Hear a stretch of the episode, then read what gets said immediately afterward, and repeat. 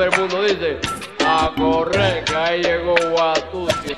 Esto es Relatos Ñeros, un podcast agisoso que cuenta historias del barrio. El farol.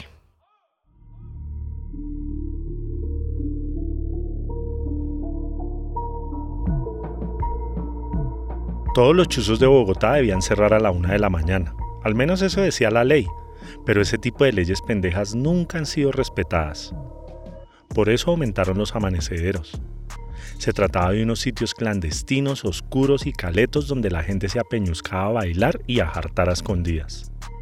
Obviamente en Chapinero era donde más había de esos rotos. La mayoría eran bares reconocidos que a las 12 se hacían los que cerraban, le bajaban un poquito al volumen y cerraban la puerta con tranca. Dejar a los clientes adentro no era ningún problema, la cosa era seguir recibiendo gente durante la madrugada. El más famoso de todos los amanecederos era el viejo farol. Quedaba ahí en la 66 con 13, ahí mismo donde ahora venden ropa de segunda.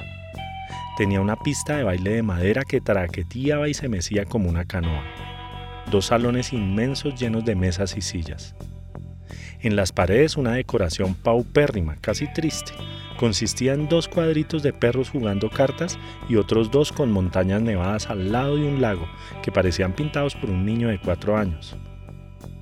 Con todo y eso, el farol era el sitio preferido de los mantecos, o sea, de la gente que camellaba en restaurantes.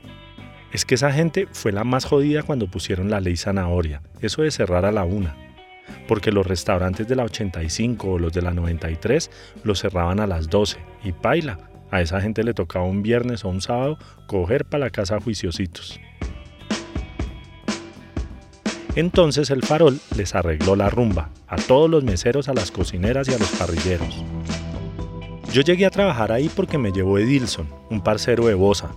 Éramos cuatro meseros, un disc jockey y el administrador que atendía la barra pero el puesto más importante era el campanero. A este pobre le tocaba quedarse a oscuras en el local de la esquina, que era una cafetería de la misma dueña, mirar por la ventana y por los espejos que estaban amarrados debajo de un parasol verde. El sistema era así. La gente empezaba a llegar a la una, una y media más o menos. Los clientes conocidos timbraban al lado, en la cafetería. El campanero se asomaba a pillar que no estuvieran los tombos por ahí. Espejo para allí, espejo para allá, y con un boquitoqui avisaba que abrieran la puerta y listo, para adentro que están bailando. Esa vaina se llenaba y pues tocaba vender el trago un poquito más caro por el riesgo y qué tales, ¿no? Y la gente dejaba buenas propinas, eso sí, ¿para qué? Con los meses hicimos un parche bien bacano para camellar. Además de Dilson y yo estaba Zulu, que era un mechudo mono que también hacía artesanías y faldas de cuero. Ese man era mesero. El otro mesero era Wilson, un mechudo pero pelinegro, que se creía buen bailarín y usaba la ropa dos tallas menos que la real. Juan Carlos era el administrador, un man chimba que siempre tenía cara de sueño. Y el DJ era Henry, el hermano de Juan Carlos. Ese pobre era historiador de la Nacho, pero vivía más varado que el puta si le tocaba escampar ahí, poniendo vinilos y poniendo cassettes. En el horario normal hicimos muchos amigos del vecindario, que las de los luces, los del sonido, la de los buñuelos, los de los zapatos y así. En esa época nos tocó soportar éxitos musicales como el merengue ese de Hay un hoyo, hay un hoyo, o el vallenato hediondo ese del asesino del César. Pero la peor de todas era la Macarena. Eso cuando ya estaban bien borrachos bailaban esa vaina en coreografía y hacían mover el tablado del piso. Se caían las botellas y los ceniceros, y a algunos hasta se les veía disque orgullosos de cruzar las manos como si fuera una gran acrobacia bailar esa cosa. Entonces cuando se largaba toda esa gente por ahí a las 4 o 5 de la mañana, hacíamos aseo a toda mierda y nos íbamos a otros amaneceros, pero de rock. Tocaba quitarnos el mal sabor de toda esa música fea. Uno de esos chuzos se llamaba Heaven, pero el mejor era Audi Costello, sí, el de Jairo. Tremendos clásicos para batir la greña y para bailar hasta que amaneciera. Kraken fue la banda que nos mantuvo unidos en los gustos, era la que nos gustaba a todos. Allá llegábamos en patota ganando de mechudos metaleros. Levantábamos viejas con la misma facilidad que nos ganábamos enemigos. Ahí fue donde conocimos a Harold, el de Harold Estilos, un peluquero renombrado en los 90 que le cortaba las mechas a medio chapinero. El man era buena gente, un toque picado, pero buena gente. El problema es que siempre andaba con Tarzán, otro peluquero. Esa pinta sí era peligrosa y a todos, unánimemente, nos caía re mal.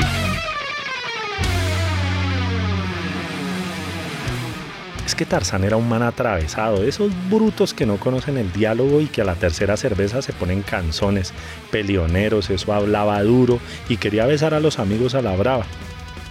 La pinta de Tarzán era una chamarra de cuero negra con taches que se la ponía todos los santos días, un blue jean bien desteñido, botas tejanas de cuero de culebra, gafas negras así estuviera de noche, y una larga cabellera rubio quemado y bien brillante debido a todo ese graserío que emanaba de su cuero cabelludo.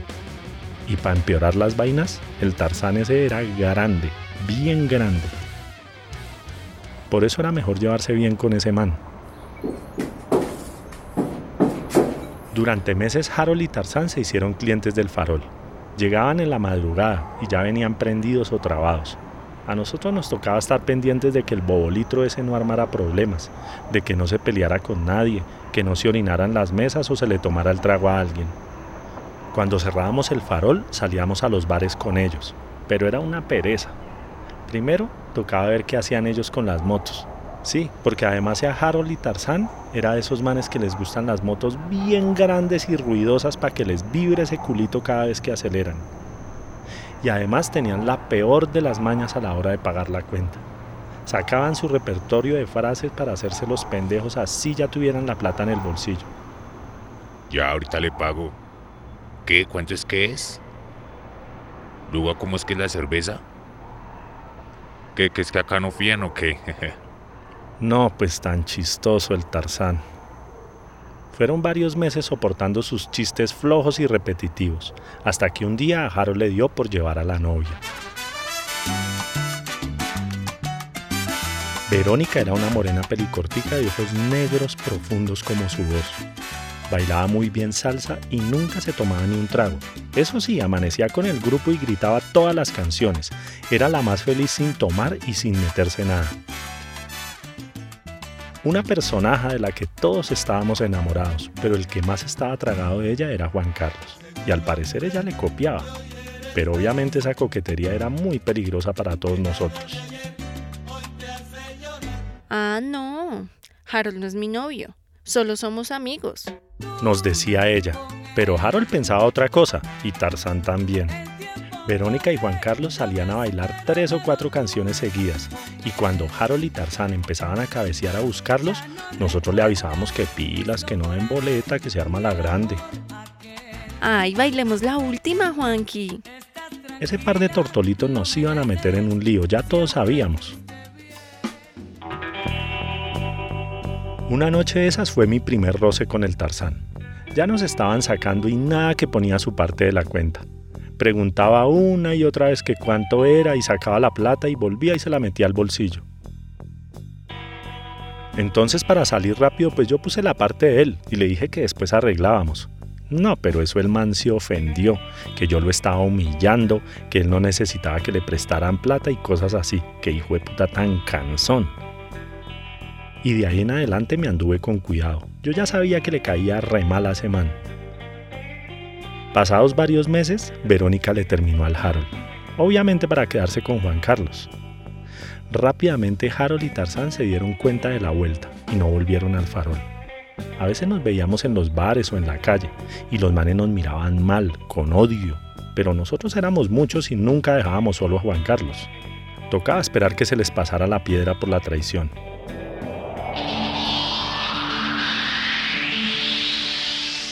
El verdadero mierdero empezó un viernes por la tarde. Edilson y yo estábamos solos. Ya habíamos barrido los salones, pusimos musiquita y abrimos la reja. Él limpiaba las mesas con un trapo y yo ponía los ceniceros y las velas. Y en medio de una horrible canción de Sergio Vargas, escuchamos que alguien había llegado. Buenas. Era Tarzán, con cara de loco y una botella de vino vacía en la mano. ¿Está Juan Carlos? Preguntó. No, hermano, no está, él no viene hoy, le dijimos. Entró y se recostó en la barra sin soltar la botella empuñada. Sí, todo bien, yo lo espero acá un rato. Nos dijo haciendo sonar los tacones de las botas contra el piso. Eilson solo tenía el trapo entre sus manos y yo un cenicero de vidrio cuadrado. Estábamos cagados del miedo, pero al menos éramos dos. Nos acercamos a la barra y yo le repetí que Juan Carlos no iba ese día, que si me colaboraba con la salida. Si ese man no viene, ¿ustedes responden por él o qué? Pues sí, nosotros respondemos por él, le dijimos con firmeza, y fue ahí donde levantó la botella para estallármela en la cabeza.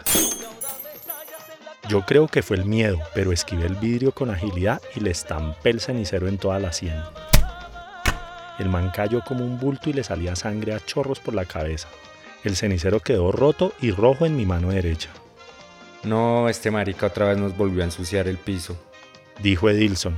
Tarzán se paró turuleto todavía echando madrazos. Yo no soltaba el cenicero y le dije que se abriera. Yo ya estaba envalentonado, pero ese man sacó de la cintura un cuchillo de carnicero y vino por mí. Como pude salir del local y la carrera fue tremenda hasta la troncal de la Caracas. Sin pensarlo me subí en cualquier bus que iba pasando. Cuando arrancó, vi a Tarzán por la ventana todavía con el cuchillo en la mano. Sí, todo bien y fue puta, ya nos pillaremos por ahí. De ahí en adelante me tocó andar acompañado siempre. El parche no me soltaba ni de día ni de noche. Hasta el paradero del bus me acompañaban todos ellos para que Tarzán no me partiera en tres pedazos. Me volví más casero y le bajé un poquito a la rumba. Y afortunadamente un par de meses después, Harold trasladó la peluquería para el centro y se fue con tijeras, secadores y con Tarzán. Eso me daba algo de tranquilidad, pero igual tocaba estar en la jugada. A Tarzán le había quedado una cicatriz en la frente y de pronto había quedado un poquito más bruto de lo que ya venía. Yo sabía que esa deuda se pagaba solo con sangre, así que no podía dar papaya. Poco a poco la horrible imagen de Tarzán se fue disipando y no supimos mucho más de él ni de Harold. Seguíamos con el farol lleno de jueves a sábado, amaneciendo clandestinamente, capoteando a la policía y rogando que no quitaran la ley zanahoria. Juan Carlos no siguió con Verónica, ahora andaba con una mona que trabajaba en la vía La Calera. Zulu se fue de mochilero con la mujer a vender faldas por todo Sudamérica y lo reemplazó un pelado de Suba. Wilson seguía firme con su ropa apretada y sus bailes exagerados. Henry seguía hablando de historia como un erudito, eso sí, sin cartón y condenado a ser el disjockey. Y yo decidí cortarme las mechas para ir cogiendo cara de papá. Una madrugada salimos de Heaven muy borrachos y amanecidos. Como ya eran las 7 tocaba ir a desayunar a la 45. Caldo de papa, arepas y tinto bien oscuro. Todos querían irse para sus casas, pero Juan Carlos no. El man quería seguir bebiendo porque estaba despechado. La mona se había ido a estudiar a Francia y paila, no se iban a volver a ver.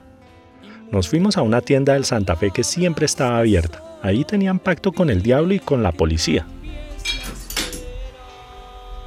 Juan Carlos puso ocho veces en la rocola la canción de Silencioso Amor. Cantaba a grito herido la letra de un amor imposible. Nos tomamos media de aguardiente y el pobre despechado quedó ahí clavado en esa mesa de palo. En otra mesa había un señor de saco y corbata. Tenía una botella de ron desocupada. Ya había vomitado en el piso encima de varias colillas de cigarrillo. Estaba totalmente inconsciente tirado en esa silla. Pobre tipo. Seguramente estaba despechado también. Le cambié varias monedas a la señora que atendía y me paré en la rocola a ver qué más ofrecía este aparato. Junto con las guitarras eléctricas me pareció escuchar el ruido de una motocicleta. Por el reflejo del vidrio de la rocola veía las dos mesas, cada una con un borracho dormido. También vi que alguien entró a la tienda. Vecina, ¿tiene piel roja? Yo conocía esa voz. Era él. Era Tarzán.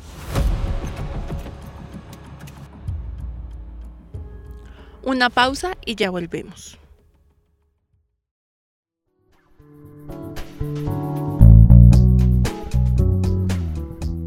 En Recordarte narramos la vida, la historia de personas tan extraordinarias y tan comunes como usted o como yo. Aquí nos interesa el evento más simple y cotidiano, el hecho de estar vivos, y que al estarlo, todos, absolutamente todos, tenemos una vida por contar. Escúchanos en Spotify, YouTube o en tu aplicación favorita y síguenos en redes como Recordarte Podcast.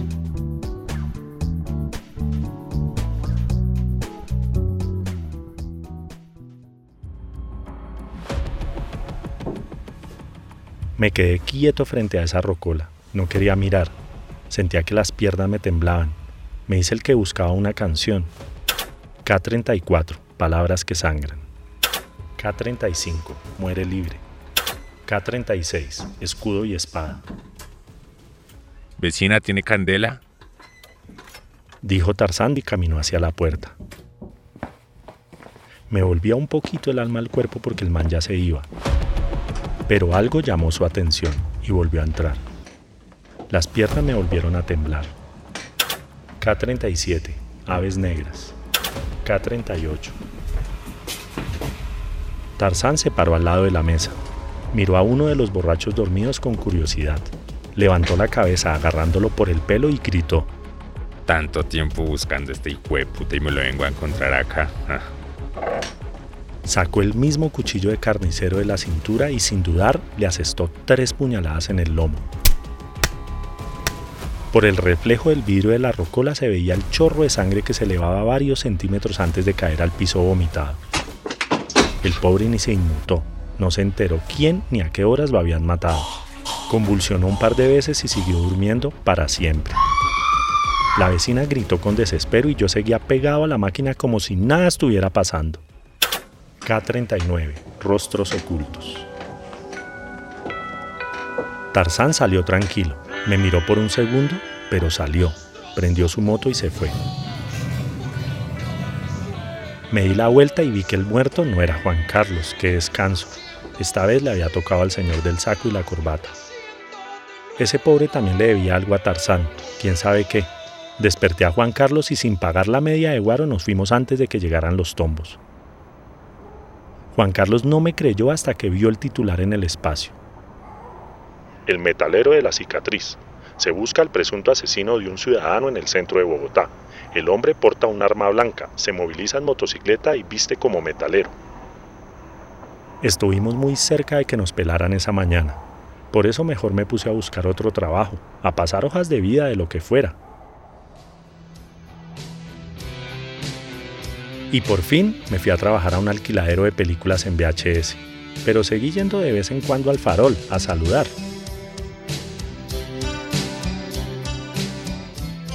Unos meses después supimos que a Tarzán lo habían matado en un taller de motos en Santa Librada.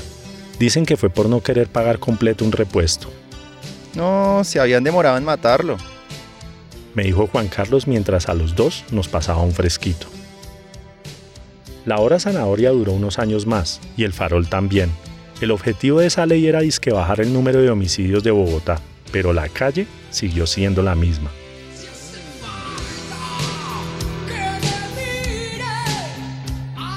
A Elkin Ramírez, gracias por todo.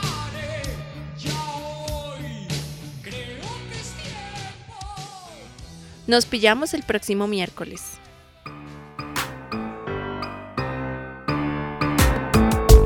Relatoñeros es una producción de la Chucua Records.